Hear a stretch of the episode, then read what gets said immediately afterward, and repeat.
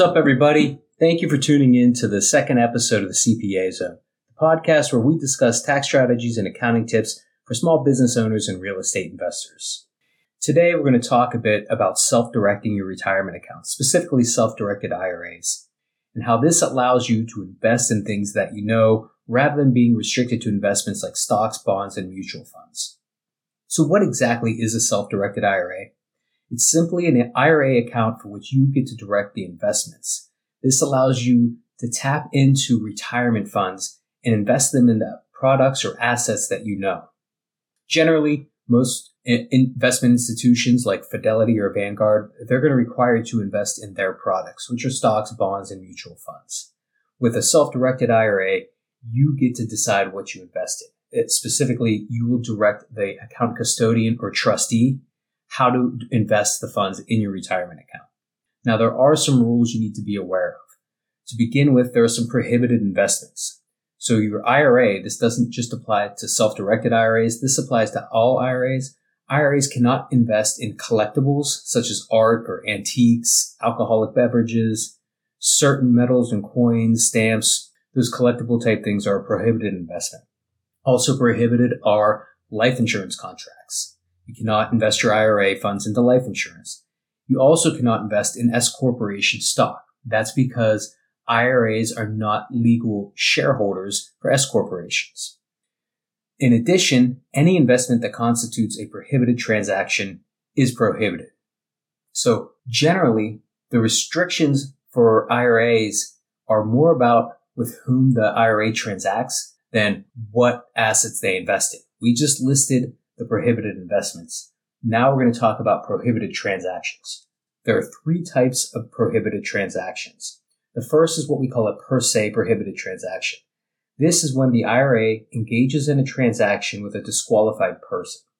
Now, disqualified person is the IRA owner and certain family members.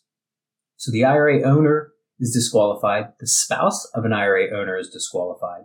Lineal descendants, kids and grandkids, ancestors of the IRA owner, parents, grandparents, great grandparents, and any businesses that are owned and controlled by the IRA owner or family members. This is where the IRA owner or family members control 50% or more of a business. And that means the business itself is a disqualified person, cannot transact with the IRA.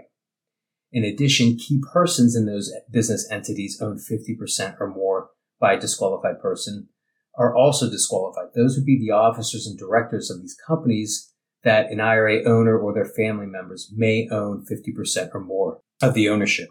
So those key officers, directors, key employees are also prohibited. I guess the IRS thinking here is that the people such as officers and directors of a company that you control are probably going to be more likely to do things that may benefit you or skirt the rules. So the IRS has just lumped them in with this list of disqualified persons. So those are per se prohibited transactions. The IRA engages in a transaction with a disqualified person. Now, transaction in this sense means in the typical business sense of the word buying or selling, uh, providing of goods and services, lending, leasing, sales, all those business type transactions are what we're talking about. The IRA cannot enter into a transaction with a disqualified person. The second type of prohibited transaction so it's called an extension of credit transaction. So your IRA is allowed to use debt. However, you, the IRA owner, cannot guarantee the debt of an IRA and you cannot secure it with your personal assets. So let's say, for example, your IRA invests in a piece of rental real estate and takes out a loan to complete the transaction. Well, the loan the IRA, IRA takes must be secured by that rental property only. It should be a non-recourse loan.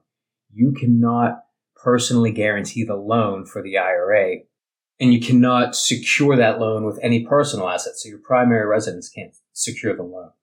So in short, IRA can secure the loan with the assets in which it invests, but it has to be a non-recourse loan with no personal guarantee by the owner and it cannot be secured by any personal assets of the owner.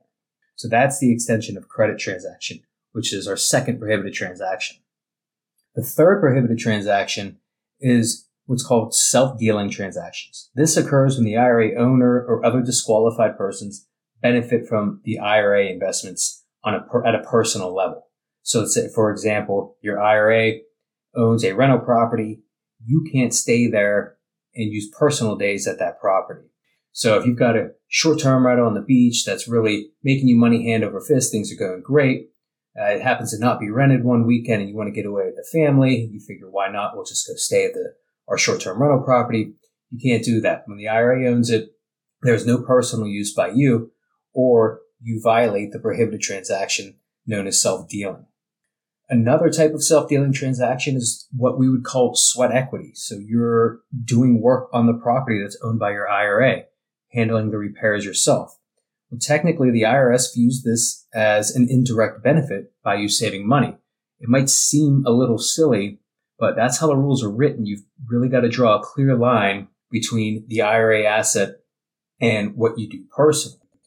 Likely would not go out and work for free on someone else's rental property. So you should not do that with a rental property owned by your IRA. And, a, the third example of a self-dealing transaction, which may occur, is when a disqualified person, like the account owner, is an officer or director or a highly compensated employee at a company in which the IRA invests. So we talked earlier about companies that the IRA owner controls with the 50% or more ownership. In this case, we're not dealing with a, a company the IRA owner controls, but a company the IRA owner works at. It doesn't mean that the IRA can never invest in that company. However, we need to be careful because if it can be viewed that the IRA owner is somehow benefiting, maybe receiving additional compensation for their IRA investing in the company, then we run into this uh, self dealing transaction, which is another prohibited transaction and can get you in trouble. So, what are the consequences of prohibited transactions?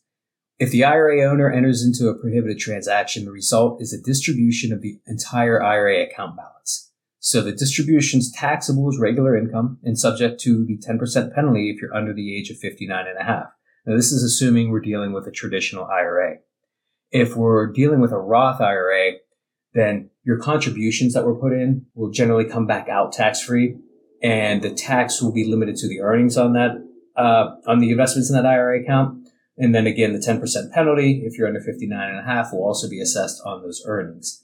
So not as bad with a Roth, but it's, it's still pretty bad. Could be steep penalties and you lose all that future tax-free growth that would otherwise take place in your Roth. So you need to be very careful when you're self-directing and make sure you're following all the rules. Work with someone that's qualified to advise you. Make sure you've got a good self-directed trust company in place that's going to help coach you along you don't want to run into a case where you cause your IRA to be distributed. So now we're going to talk briefly about the two types of tax you may run into dealing with a self-directed IRA. The first is what's called unrelated business income tax or UBIT. UBIT applies or may apply to an IRA when that IRA receives ordinary income as opposed to income from investments. So by law, interest, dividends, capital gains, royalty income, and rental income are exempt from UBIT when that income is generated with an IRA. Ordinary income is subject to unrelated business income tax. So if your IRA is doing fix and flips or invested in a small business like a hair salon generating ordinary income, then that income is going to be subject to UBIT, which is taxed at the trust tax rate. So t- trust tax rates are similar to the individual rates, but on a very compressed uh, marginal tax rate bracket. So the top marginal tax rate of 37% with a trust starts at about 14,500 in 2023. So you hit that top marginal rate very quickly. The second type of tax you might run into is what's called unrelated debt finance income tax. So it's UDFI. So UDFI taxed at the same rates as UBIT with that top marginal rate starting at 14,500. The UDFI applies when an IRA uses leverage with its investments. So let's uh, consider an example where your IRA invests in a rental property. It puts down $50,000 cash on a $100,000 property and it finances the other $50,000. And let's say this rental property turns $10,000 a year in income. Well, the way UDFI works is it looks at how much of that asset is financed and uses that ratio, and then the tax will apply to that portion of the income. So in our example, the IRA put $50,000 cash down on a $100,000 rental and finance the other $50,000. So the total assets financed 50%. The UDFI will apply to 50% of the income.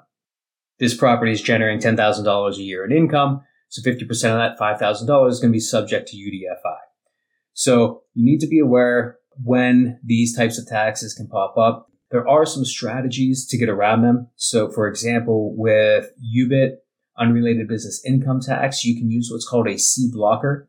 This is when there, you set up a C corporation that's going to run the business and the IRA owns the C corporation. So the C corporation is going to pay the standard corporate income tax on the profits, but then any dividends paid out to the IRA are going to come out. And obviously dividends are not taxed in an IRA because they're excluded from UBIT. With UDFI, you can't avoid it necessarily in the IRA itself. However, if you were to use a different retirement vehicle like a solo 401k, then UBIT doesn't apply on debt that's used to finance the purchase of real property. So if you're looking to invest in rental real estate using retirement funds and you have a business in place that you can establish a solo 401k in, then it probably makes sense if you can to use that solo 401k to invest in the rental property and you can avoid the UDFI. Now, in cases where you do have to pay UBIT or UDFI, you'd file a Form 990T. That's the tax return used to report these two types of taxes. And, you know, at the end of the day, if the numbers make sense, paying the UBIT or UDFI is not the end of the world, but you need to be aware of when it may pop up so you can run a proper analysis. If you're looking at buying a rental property in your IRA, these are two key numbers that need to be factored in if they're going to apply to you that way you have a good set of numbers to help you base your decision on. So to summarize, self-directed IRAs are wonderful. They allow you to access retirement funds to invest in alternative assets such as real estate rather than be, rather than being constricted to the typical stocks, bonds, and mutual funds. However, if you're going to go this route, you need to be aware of the rules that you need to deal with when it comes to self-directed. You have prohibited investments. We talked about collectibles, life insurance, S corporation, stock, and then the prohibited transactions. There's three types per se when you transact with the disqualified person, extension of credit, and the self dealing, where self dealing is where the account owner receives some sort of personal benefit from dealing with the IRA, which is a no no. And then last but not least, we just talked about the UD, UDFI and UBIT or UBIT taxes may apply in some cases and it's best to be aware and know how to factor those into your calculations. So that about does it with today's episode of the CPA Zone. Thank you for listening. And as always, we are taking on new clients. If you'd like to work with us, you can find us on our website at thepulicegroup.com forward slash contact. That's T H E P U L I C E dot com forward slash contact. Thank you and have a great day.